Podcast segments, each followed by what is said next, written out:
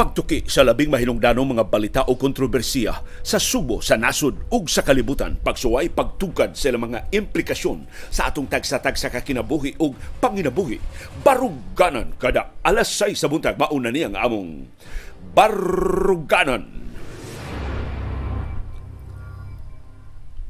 Malipayong Huwebes sa buntag, Subo, Kabisayan ug Mindanao. Kumusta inyong kahimtang sa panahon? Doon natay latest weather forecast ang low pressure area nga kanhi Queenie nagpaduol na karon sa General Santos City. Samtang dinhi sa syudad ug sa probinsya sa Subo mapanganuron ug doon natay patak-patak nga pag-uwan tungod sa localized thunderstorms. Nagpasabot init o galimuot ta tibok adlaw karong adlaw.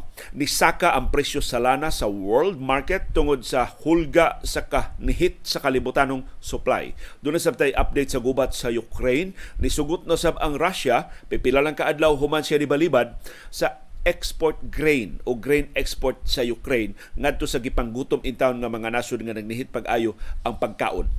Og formal nang gipasangilan sa Estados Unidos ang North Korea nga nitabang sa Russia sa gubat sa Ukraine. Ikaduha ng nasod ang Nukor nga gipasangilan human sa Iran nga gipasangilan sang isupply og drones ngadto sa Russia. Doon natin latest COVID-19 cases. Doon na sa update sa kakuwang sa classrooms sus diri syudad sa Mandawi de upat ka eskwelahan nga di lang duha tulo ka chefs ang gipasugdahan tungod sa kakuwang sa classroom sa kahuot sa mga bata unsa man intay kalidad sa edukasyon mapaabot sa mga bata gikan ining upat ka eskwelahan sa syudad sa Mandawi. Doon na update sa kaso sa illegal nga druga sa anak ni Justice Secretary Buying Rimulya gipa atubang siya preliminary investigation sa DOJ ang ahensya sa iyang kaugalingong amahan. Nga wa gyud kakita og delikadesa wa gyud kaila og kaikog.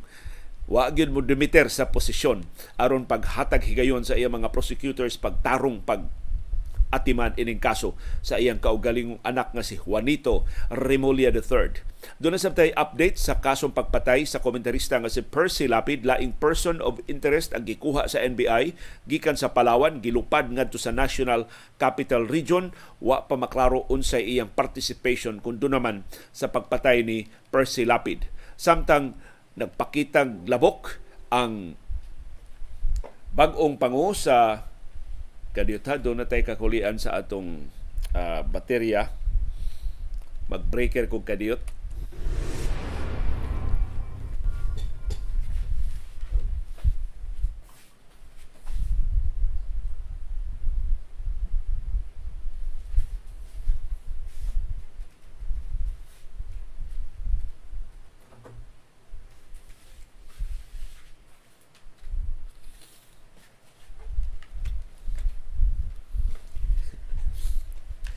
kinibandaghan na kay tag alambre nga kinahanglan nga itaod.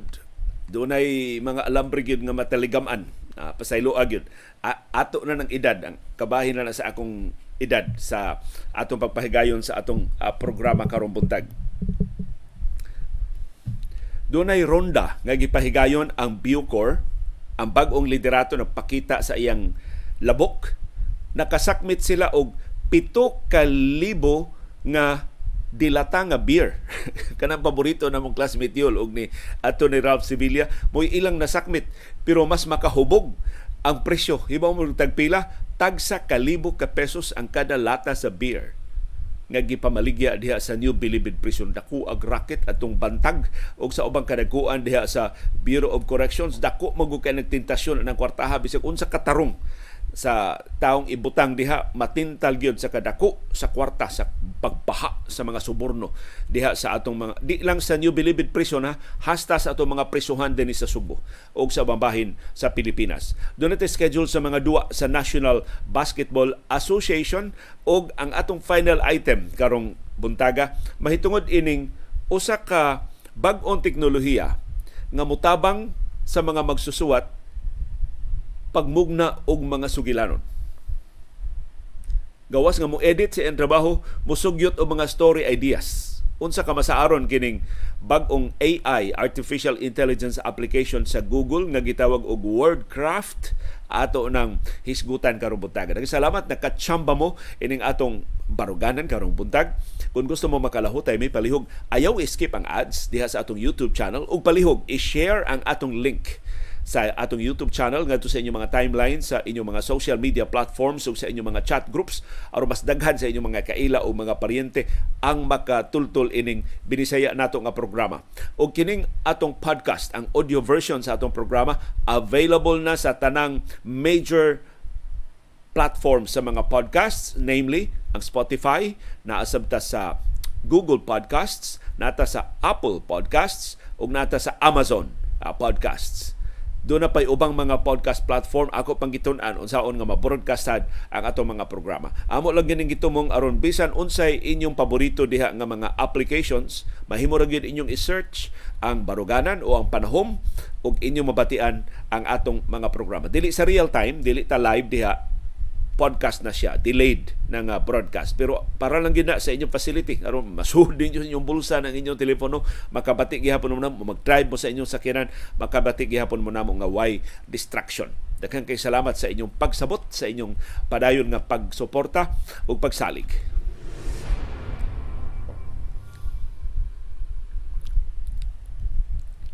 Sa banabana sa atong kahimtang sa panahon, alas 3 karong kadlawon, nakitaan sa pag-asa ang low pressure area, ang kanhi bagyo nga si Queenie, nga nagpaduol na sa General Santos City. Ang iyang exact location, 420 kilometers east sa Jensan ang syudad ug ang probinsya sa Subo mapanganuron. Ngadtos mapanganuron kaayo karong adlaw dunay sa tay patak-patak nga pag-uwan pagpanugdog o pagpangilat tungod sa localized thunderstorms. Sa ato pa init ug alimuota tibok adlaw karong adlaw bantay-bantay mo sa atong kahimtang sa panahon. Ayaw mo pagsulob og mga dark colored shirts, ayaw mo pagsulob og pagka nga mga sinina kay pero napatiyagan ako ini kahapon, ini kagabi, labi na ini kakadlawon, haskang tugnawa na diri sa among Bukirang Barangay sa Kasili sa Konsolasyon. Kami balay gitugnaw dinhi o hasta kamusap. Ihulagway palihog husguti ang inyong temperatura. Kay nagduda ko, konsulta ta ini ni retired pag-asa Business Director Oscar Tabada, murag nanuhot-suhot naggamay diri sa ato da ang amihan. Di pa nato mabatiyagan sa adlawan, perti pa natong inita o perting alimuta, pero inig kagabi o inig kakadlawon, haskan tugnawa nakalimot kog habol kaganina, perting kuray nako sa katugnaw sa pag-abot na sa kadlawon dayong uh, alas 4 uh, kaganinang uh, kadlawon. Ibutang palihog sa atong chat box ang inyong paniid sa atong temperatura. Ni us-us basab ang temperatura dinyo tagsa-tagsa ka mga lugar. By the way, doon na viewers nga muingon wa kuno nato basaha ang ilang uh, comments uh, wa kuno na di man nato mabasa ang tanang comments dinhi sa atong live nga program. Uh, laing reklamo do na siya birthday greetings nga wa kuno nato mabasa na nakahinom ko ana nakabasa. Iya nang gibutang sa somewhere sa mga comments sa Facebook. Ako nang nabasahan pero dili ko maka-greet kay wa may fetsa.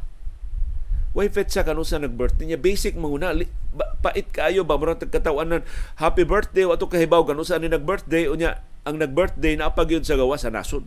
So ako mag magkwenta-kwenta na sad ko sa time zone. Unya plus wa lagi ko kahibaw kanu sa birthday. Gahapon ba? Sunod adlaw ba? Sunod semana ba ibutang palihog. Kung mo greet mo maghimo mo birthday greeting aron basta kung kahigayon nga ato nang mabasa butangi og fetsa kanusa ang birthday. Bisag asa mong nasura mahimutang ibutang ang fetsa kanusa ang birthday. Kay ang atong birthday greeting ipasikan man nato sa time zone dinhi sa Subo ug sa Pilipinas. Lain pagyud nga dili nato mabasahan kanang birthday greetings nga way apelyido or birthday greetings nga way ngan sa birthday celebrant.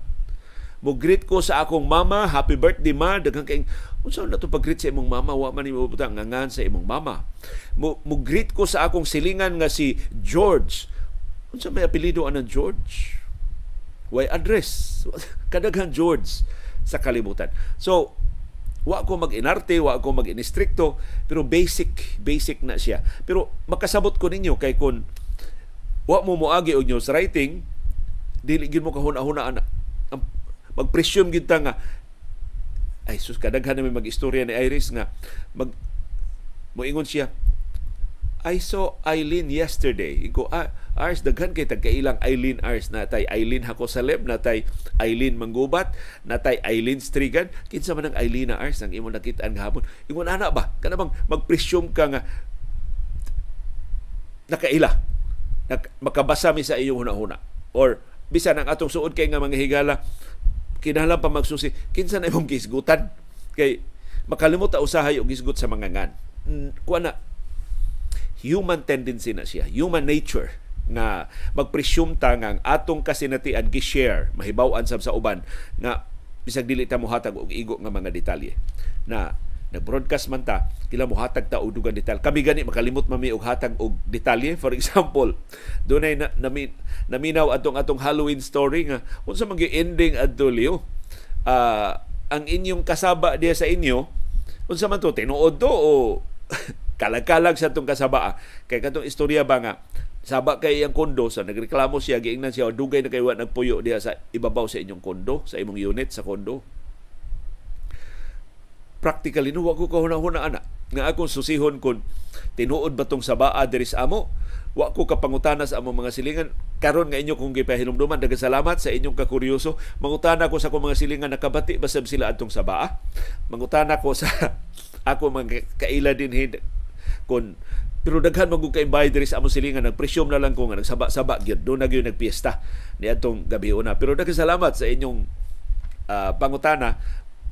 Magsusi sa ko kung dili wa, mi, wa ba mi kalagalaga ni Iris Iris ni atong kami ran mo nakabati atong uh, sabaa mao tong wa mabadlong kay wa wa di makabati or kami ra di panungog ni atong maong uh, kasaba. Nalibawt na hinon ako balhibo sa inyong mga istorya. Pero daghang salamat sa inyong pagsabot og muna magsinabtan nita sa atong mga limitasyon. Dili nato ma matuki ang tanang mga issue nga inyong isugyot dinhi sa atong programa hibaw mo unsay basis nako sa pagpili og mga issue nga atong tukion. Ang una gyud selfish kaayo.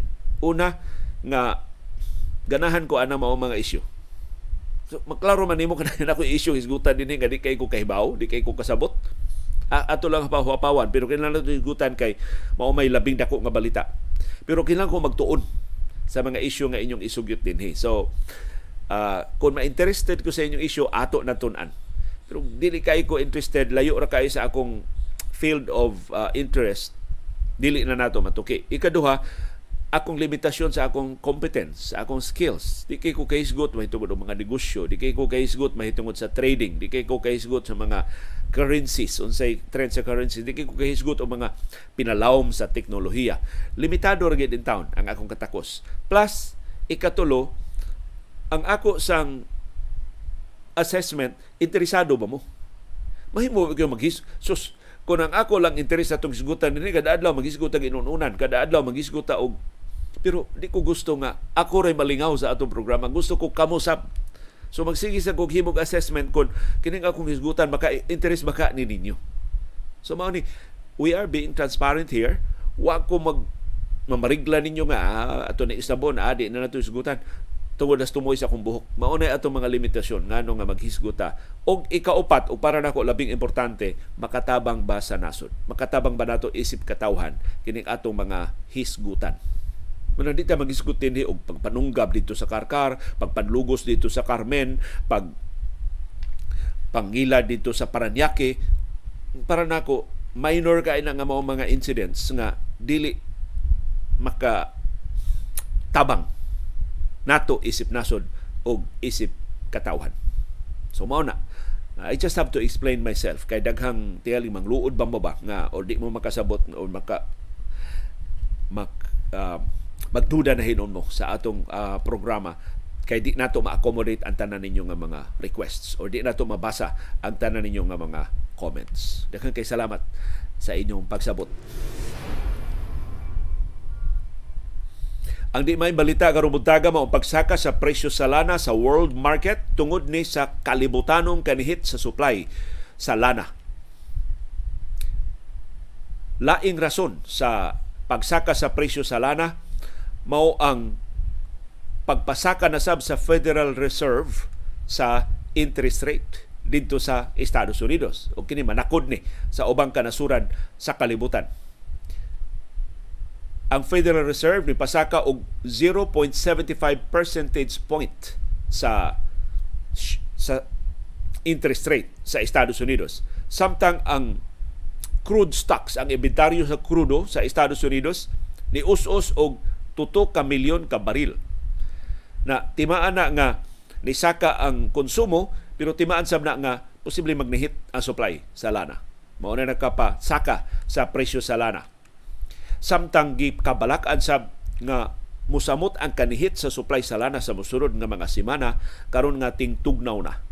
Og inigpahamtang nagdugang economic sanctions batok sa Russia. Kay karong Disyembre baya kadtong dunay price cap, dunay price control nga ipahamtang ang Estados Unidos ug ang European Union sa presyo sa lana sa Russia. So kung ang mga nason mo palit gyud og lana sa Russia, kinapalito nila sa gitakda nga presyo. Barato na lang kayo ang presyo. Kay kung dili, mahiagom sab og silot ang mga nasod nga mo palit og mahal sa presyo sa, sa lana sa Russia. Kadudahan pa unsaon na sa epektibo nga pagpatuman pero mo nay plano og mao nay hulga sa kalibutan nga supply sa lana because Russia could just stop producing oil and exporting oil. Although mahagsa sab ang ekonomiya sa Russia, di na siya kalahutay sa gubat sa Ukraine nga precisely mo punto, mo ituyo anang maong price cap plus ang production slash sa OPEC mo operationalize na by December mo lasla sila og duha ka bilyon ka baril sa lana kada sa kada adlaw nila nga produksyon. So mo na mga factors nga nagkombinar sa pagbira pa ubos sa presyo sa lana sa world market. Atong tutukan ang nagpadayon nga gubat sa Ukraine kay mao magini pabilo sa pagsigi usaka sa presyo sa lana nga nanakod na presyo sa naguna nga mga palaliton.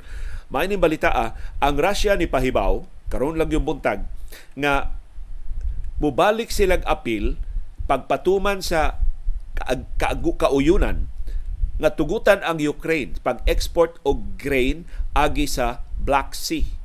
Kining pag U-turn sa Russia nahimo upat ka adlaw human nila gipahibaw ilang gisuspenso. Ang grain export sa Ukraine kay gi drone attack kuno sa Ukraine o sa Britanya ang mga barko diha sa Black Sea. Na igo kuno ang pipila ka mga barko sa Russia. Way ebidensya gipakita ang Russia? Way nituo sa ilang pasangil na karon ilang gibakwi ang ilang non-participation ining grain export. Unsa man ning mga grain sa Ukraine ang Ukraine mao major exporter sa corn, mais o sa wheat, trigo.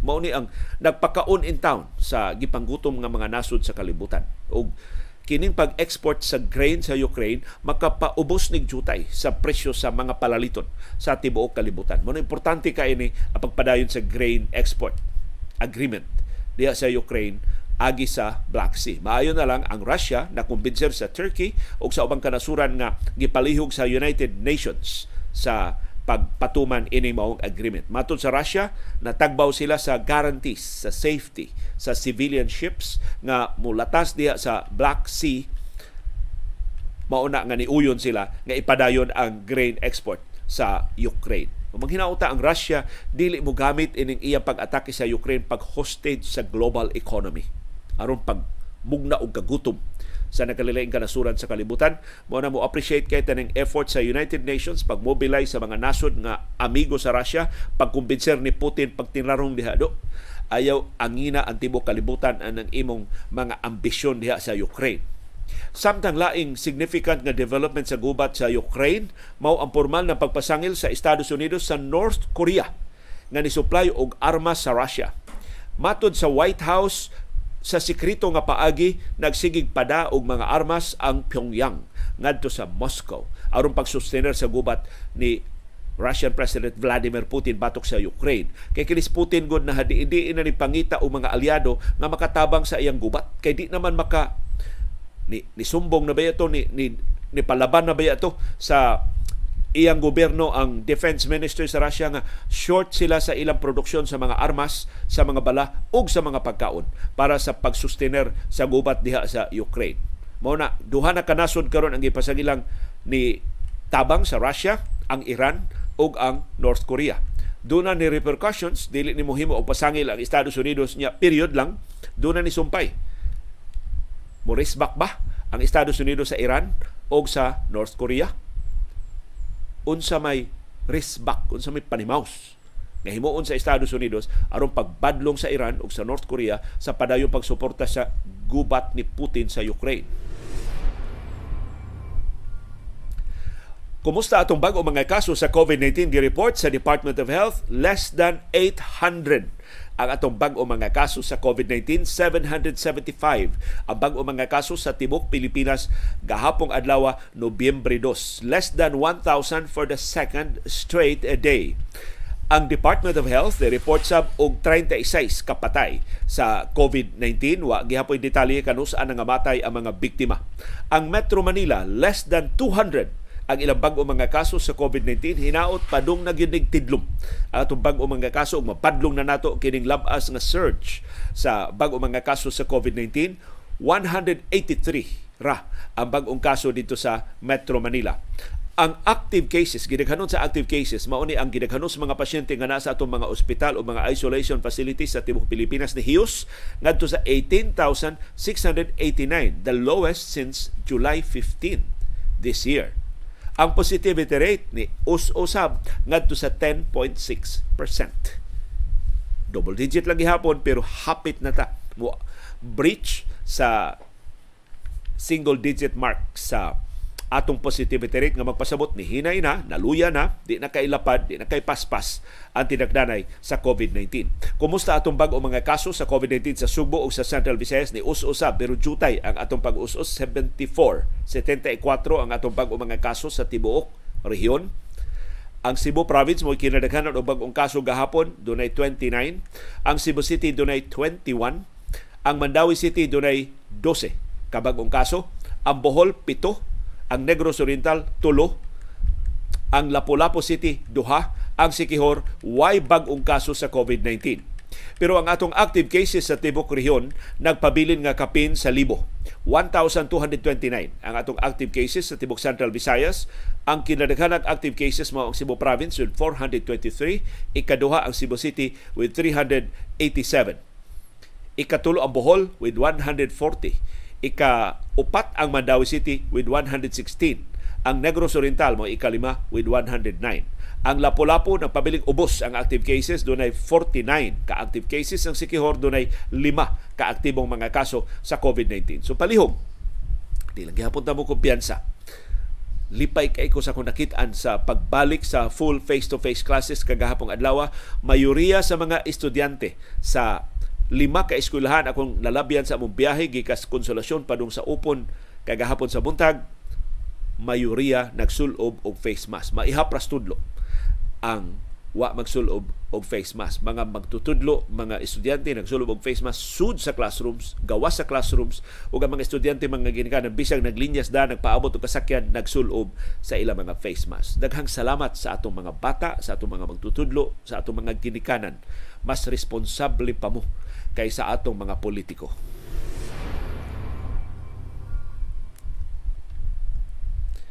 Pero nitumaw dayon ang kakuwang sa classrooms dito sa Pardo ato na isgutan gahapon kuwang ang ilang classrooms mas grabe ang kakuwang sa classrooms sa siyudad sa Mandawi.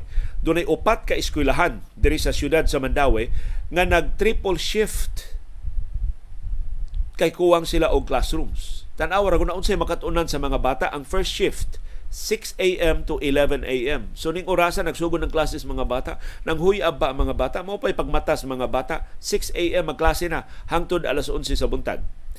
Ikaduhang shift 11:15 a.m. to 4:30 p.m. So kila man iudto og sayo ang mga bata kay alas 11:15 magsugod na ang second shift. Ang third shift 4:30 to 9:30. Grabe no? Alas 9:30 na gabi mauli ang mga bata human sa third shift. Kinsa maning upat ka eskwelahan nga nipatuman ining triple shifts tungod sa kakuwang sa ilang classrooms mao ni ang Kanduman National High School, Paknaan National High School, Pagsabungan National High School ug Tipolo National High School. Has kampaita ini mga eskwelahan. Ang Kanduman National High School dunay 4,231 ka mga estudyante. Pero 31 ra ang ilang classrooms. Sus, unsa o pagpaigo? Mao na mag triple shift ang kanduman. 40 ngadto sa 60 ka mga estudyante des kanduman mag-occupy sa usa ka classroom. Grabe gamay kay na ato mga classroom sa sudla ni mog 60 ka mga bata maghuot na na oy iglihok gamay siko masikha na ang ilok sa ilang katapad nga estudyante.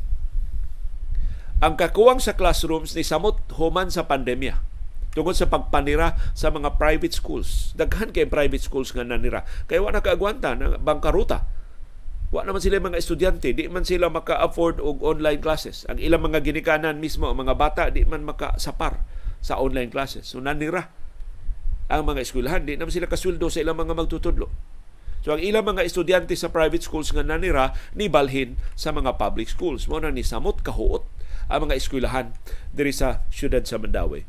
Mayor Jonas Cortez hain naman ang binilyon ka peso sa siyudad sa Mandawi nganong wa man ninyo mapaayo ang mga classrooms sa Kanduman, sa Tipolo, sa Paknaan. Aron dili in taon maghuot ang mga bata. Di ka maluoy sa mga bata, Mayor Jonas, mamatag alas 6 buntag ang first shift. Unya mo pauli ang third shift alas 9.30 na sa gabi. Hinaot inyong gipakatapan dihang dugang barangay tanod ang mga eskwelahan. Hinaot gidugangan ninyo ang foot patrol sa atong kapulisan aron lang pag prevent ining mga bagtok og utok nga mo pahimo sa sitwasyon sa kahuyang sa kalinghod sa mga bata ina pahimuslan sabtang nihit kaayo ang kangit-ngit so, giuba ba sa ato mga public schools amot na update na ba ng ato mga street lights ini mga apektado nga mga eskwelahan diri sa syudad sa Mandawi. Ug kung na problema ini ang syudad sa Mandawi, I'm sure na problema ini ang Cebu City, na problema ini ang Lapu-Lapu City, wa pa lang malingi sa mga sakop sa media. Ang nakabisto ining problema de Aspardo sa kanihit silang classroom ang CDN Digital. Kining kanihit sa classrooms diri sa siyudad sa Mandawi ang CDN Digital. I'm sure ang ubang mga eskwelahan na problema sab sa ilang mga classrooms amot pila sab ka shifts ang ilang gipasyugdahan. Aron lang in town way mabiyaan, way mapasagdan sa atong mga bata. Tan-aw nimong departamento sa edukasyon way problema sa kwarta? Minilyon ka pesos ang gigahin para sa confidential funds ni Education Secretary Sara Duterte Carpio. Murag maunay sulbad niya. Sa kanihit sa classrooms naghanon ang iyang kwarta. Ambot unsaon ang iyang kwartahan Update sa kaso sa illegal nga druga sa anak ni Justice Secretary Boying Rimulya. Ang iyang anak nga si Julian Rimulya III gipaatubang na sa preliminary investigation. Di man takakita ini kung wa ni mga proceedings nga ingon ini. Gahapong adlaw kinsay nagpahigayon sa preliminary investigation katagan mo ang Department of Justice. Ang ahensya sa iyang amahan mao say nihimo sa preliminary investigation sa kasong illegal nga druga sa iyang kaugalingong anak. Mao manifestation sa kakuwang og delikadesa sa amahan. Di gyud mo biya sa iyang pwesto ni pilit murag kumi sa iyang katungdanan isip pangu sa Department of Justice bisag ang iya ra sa opisina mo mo prosecute sa iyang kaugalingong anak. Why ikugay kining administrasyon. Ang preliminary investigation na hinungod ni sa kasong pag-import og illegal nga drugas. Si Remulia III nagsulob og dark nga hoodie, nagsulob og dark nga baseball cap, nagsulob og dark nga eyeglasses wa gyud nakasulti ni Remulla III liwas na sa Halloween. Pero aron di siya makitaan ang iyang dagway sa mga sakop sa media.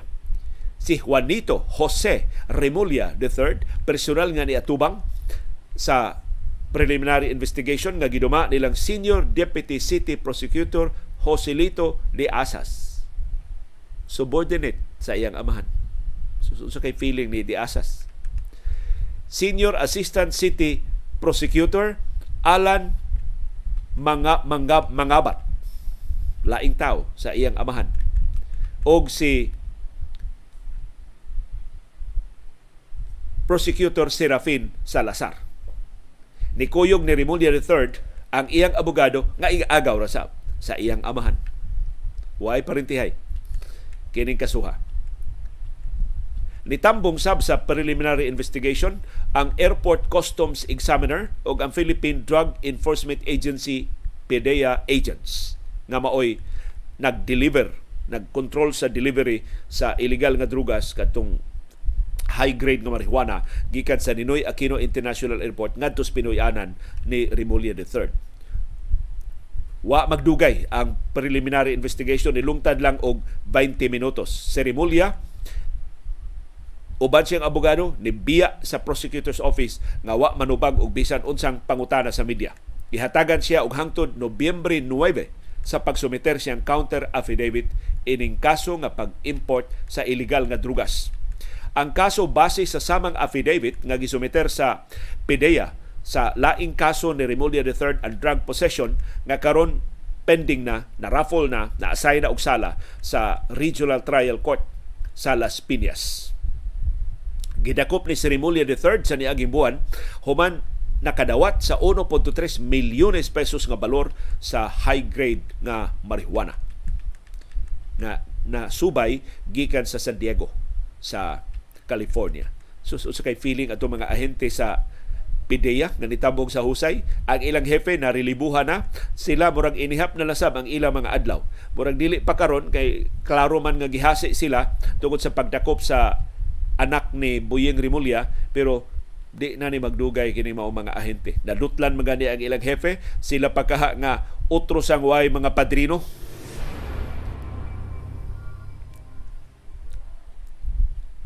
Samtang doon tay update sa kasong pagpatay sa komentarista nga si Percy Lapid, dunay laing person of interest nga nakitaan ang National Bureau of Investigation. Gilupad gikas Palawan ang person of interest ug nanakaron sa kustodiya sa National Bureau of Investigation sa National Capital Region. Hapit magkainkwentro ang mga ahente sa NBI nga nagdain ng person of interest gikan sa Palawan ug ang Aviation Security Police Kay wa day pahibaw sa NBI ang Aviation Security Police nga doon na sila operasyon pagkuha og person of interest. May gani kay pasado alas 7 na kagabi eh, nagkasabot ra ang NBI ang Aviation Security Police gipagawa sa airport ang person of interest nga gikan sa Puerto Princesa o kida sa safe house sa National Bureau of Investigation ang person of interest sakay sa flight sa Cebu Pacific gikan sa Puerto Princesa sa Palawan. Armado mangod ang mga sakop sa NBI nga nag-escort ining person of interest mo na alarma ang Aviation Security Police. Nangayo og pasaylo ang NBI nga wa sila kahatag og notisya na husay ra sab kay kining uh, Kini maong kaso na hibawan man ni sa Aviation Security Police ilar sang gisabot ang kasensitibo sa operasyon sa National Bureau of Investigation. Wa pa ipahibaw sa NBI unsay papel aning person of interest kun do naman sa pagpatay, pagkontrata sa pagpatay ni Percy Lapid o kun apil ba siya sa pasakaan og kaso. Apil ba siya adtong at large nga sakop sa surveillance team ug sakop sa armadong grupo nga gitahasan sa pag pusil patay ni Percy Lapid Humanila Banhigi. Nagpakita siyang labok ang bagong hepe sa Bureau of Corrections, Bucor. Gipasanginlan man siya nga posibleng mubuko-buko ni Presidente Ferdinand Marcos Jr. na kahukom ang bagong Director General sa Bucor pakiton sa niya sa iyang abilidad si Presidente Ferdinand Marcos Jr. Nakasakmit ang Bucor og kalibuan ka mga dilata nga beer dili binutilya dilata nga beer mas mahal og nakasakwit sab sila og shabu og ubang mga kontrabando sa maximum security compound sa New Bilibid Prison. Malisang ka sa inventaryo sa ilang op, Opla, Greyhound man na din sa ato, Opla Greyhound dito, il, operation, operasyon Oplan Galugan ang nga nila dito sa New Bilibid Prison. Sigon sa Director General sa Bucor, nga si Gregorio Katapang Jr. Kani hepe niya sa atong armadong kusog sa Pilipinas so matan pa ni Spinya. Kini si Katapang nakasakmit sila og 7,000 pito kalibo ka mga dilata nga beer sa ilang Oplan Galugan. Mato ni Katapang mas nahubog siya pagkahibaw pilay presyo sa beer tag 1,000 pesos ang kada lata sa beer. Perting grabihan negosyo ha. So 7,000 times 1,000 1,000 each, perting dako as presyo. Perting dako, come here, si big girl. Come here. Come here, si big girl. Yeah, si si big girl, ipaduol na to, nakadungog og beer. Come here, si big girl. Di na ba mo dool, mo kitiw-kitiw lang ang ikog. Come here. Come here, si big. Come here. Come here. Come here, Bing. Come here. Come here, Bing girl. Wa mo ko duwaan ni si Bing. Mo di kay di siya mo paduol. Come here, si big girl. Come here. Here, Bing Bing. Come here kabog at ni Bingbing girl. Di pwede usahan lang kakamot. O mo ni si CB girl. Amo lang ipakita ninyo kadiyot kay ni Dool man. Sa pero mao papitay pagmata nilang dadok sige CB girl ha? Mo greet lang taog maayong buntag sa atong mga tigpaminaw. Gikan diri sa Bukirang Barangay sa Kasili sa Konsolasyon si CB girl mo timbaya ninyo og malipayong pamahaw. Unsay inyong kinakusgan nga putahe sa pamahaw, isulti palihog diya sa atong comment box aron atong mahibaw-an pareha batag pamahaw. Basta ang amo hard-boiled egg ang among pamahaw karong buntag. Okay, si big girl?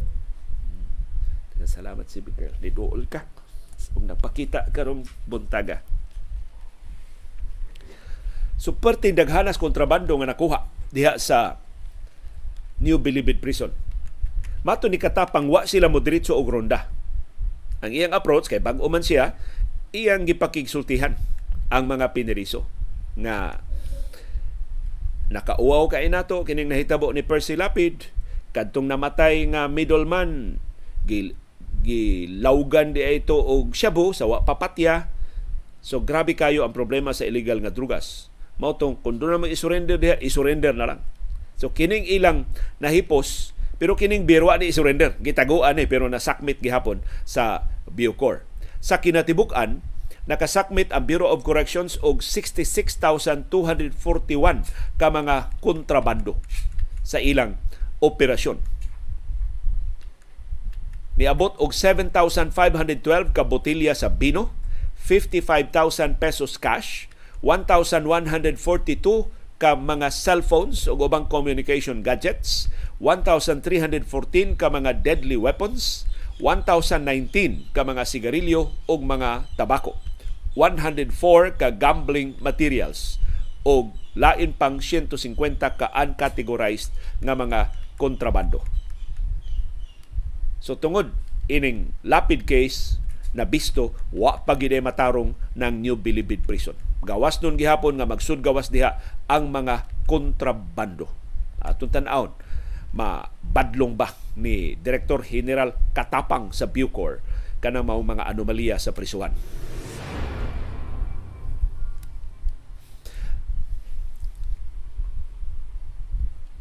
Og ni ay laing kauwawan ang Pilipinas sa ikatutong sunod-sunod nga tuig ang Pilipinas apil sa top 10 sa listahan sa mga nasod nga worst country in convicting killers of journalists hinay kayo ang dagan sa investigasyon sa mga kaso sa pagpatay sa mga sakop sa media dinhi sa Pilipinas. Number 7 ta sa Annual Global Impunity Index nga gipasyugdahan sa Committee to Protect Journalists nga nagbase sa New York. Pagpaniid sa mga kaso sa pagpanghasi, pagdagit, pagtorture o pagpatay sa mga sakop sa media sa nagalilaing kanasuran sa kalibutan. Ang Pilipinas dunay 14 ka mga kasong murder sa mga sakop sa media nga wa pa masulbad hangtod ning higayuna. Girip gimonitor sa CPJ ang pagpamatay sa mga sakop sa media sa tanang kanasuran sa kalibutan between September 1, 2012 hangtod sa August 31, 2022 sa tupas sa tulo ka administrasyon ni Anhing Noynoy Aquino, ni kanhi Presidente Rodrigo Duterte ug sa unang mga buwan sa administrasyon ni Presidente Ferdinand Marcos Jr. Matod sa CPJ, gikuyawan sila nga sa unang mga buwan pa lang sa administrasyong Marcos, duha na kasakop sa media ang gipatay dinhi sa Pilipinas si Percy Lapid o si Renato Blanco taga Negros Oriental. Matod sa CPJ, nakadugang ni sa kahadlok sa mga sakop sa media dinhi sa Pilipinas sa pagtuman sa ilang trabaho.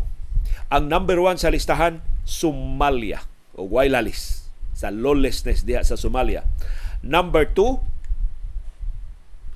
Syria na nagpadayon ang gubat hanto ning higayuna. Number three, South Sudan na giduma nagsigisang gubat diha sa South Sudan.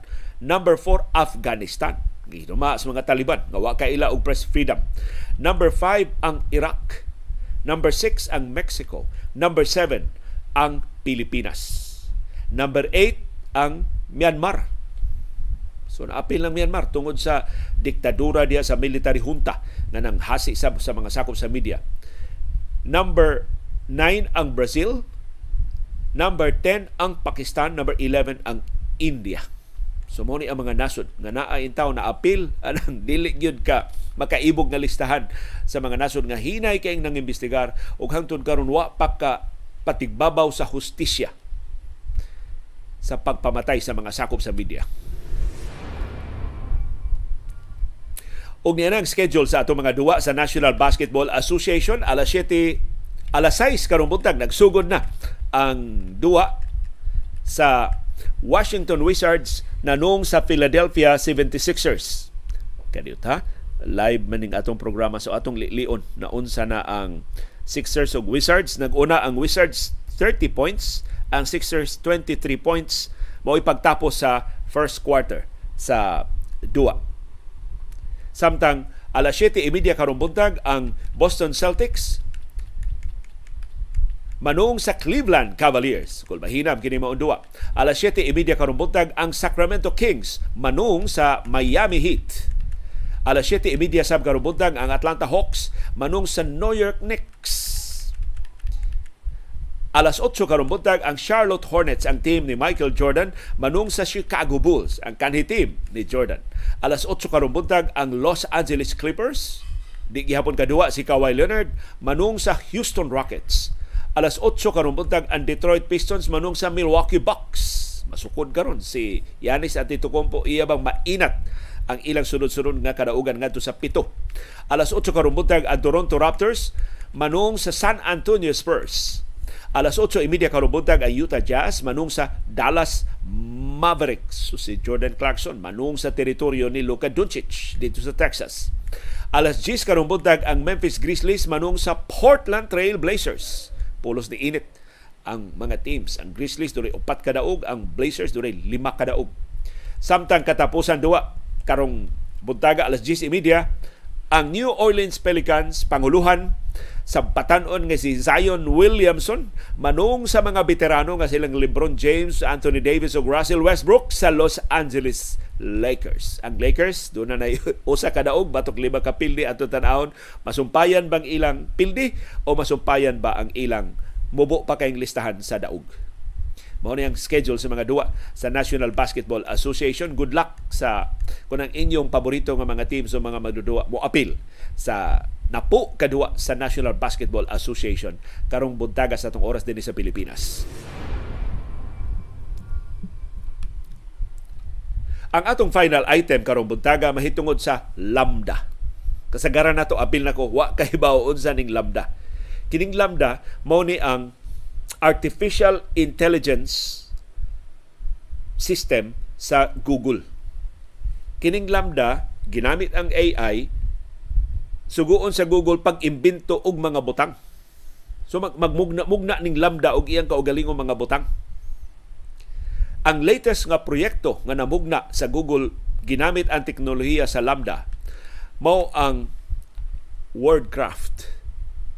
Kining Wordcraft mura ni siya og application nga mo edit sa do na kay do na kay mga words nga sayop nimo pagka spelling iyang i-edit kada basic man kay na pero kini ang, ang Wordcraft, iyang i-edit ang imong sentence. Panalitan, doon na kay sentence nga, Maria went to town. Mus, mo, mus, mo suggest siya og variations anang maong maong sentence. So, gawas nga iyang i-edit, iyang i-improve ang imong sentence. Hopefully, iyang ma-improve ang imong sentence. So mo trabaho ining wordcraft. Ako niya ni suwayan og pahibawon mo nako kon sa ako experience ining wordcraft. Usa ni ka prototype writing tool nga mutabang sa mga writers pag-generate og bag-ong istorya, bag-ong story ideas. Gipower ni og artificial intelligence pareha sa Grammarly. Ang Grammarly usa sa mga sikat kaayo nga AI-powered writing tool nga mo, mo improve sa imong sentences mo. Kanang imong mga sentences nga magbalik-balik na ang mga words, iya nang tarungon, iya nang hapsayon. Nara nimo imo bang aprobahan o dili? Ikaw gihapon mo idunay final say.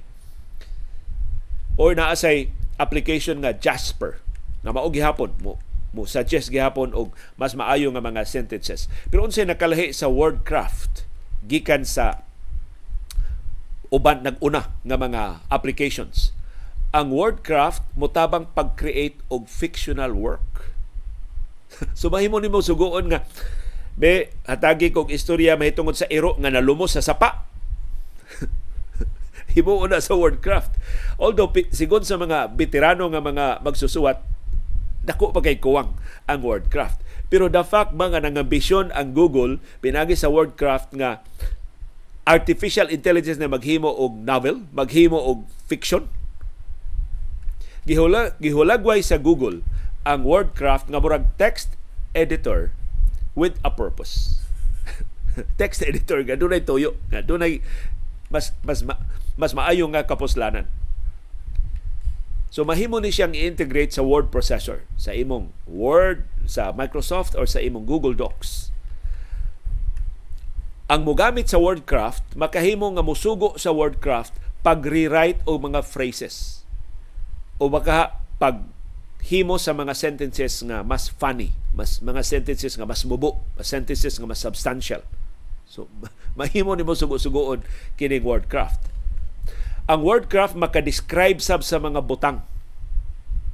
So imong pangutanon describe apple, i-describe na sa wordcraft ang Apple. So mura gud og definition ba lang. Pero doon na ipakapin sa ang wordcraft. Sa gula na niya og fiction. Sa ato pa sa usa ka pong ang wordcraft mura siya og text editor og writing partner. Susuwayan nato ang wordcraft kamo nga mga magsusuwat nga gusto og bag-o labas nga mga story ideas bisuway ko ninyo ang artificial intelligence nga wordcraft makatabang ba sa inyong gimbuhaton. Nagasalamat sa padayon nga pagpakabana o pakibisog pagtugkad sa mga implikasyon sa labing mahinungdanon nga mga paghitabo sa atong palibot. Aron kitang tanan, makaangkon sa kaygayunan pag-umol sa labing gawasnon, labing makiangayon o labing ligon nga baruganan. Maukad to ang among baruganan. Unsay imong baruganan. Nagasalamat sa imong pakiguban. Pero sa di pa ta manamilit doon na tayo nakalimtan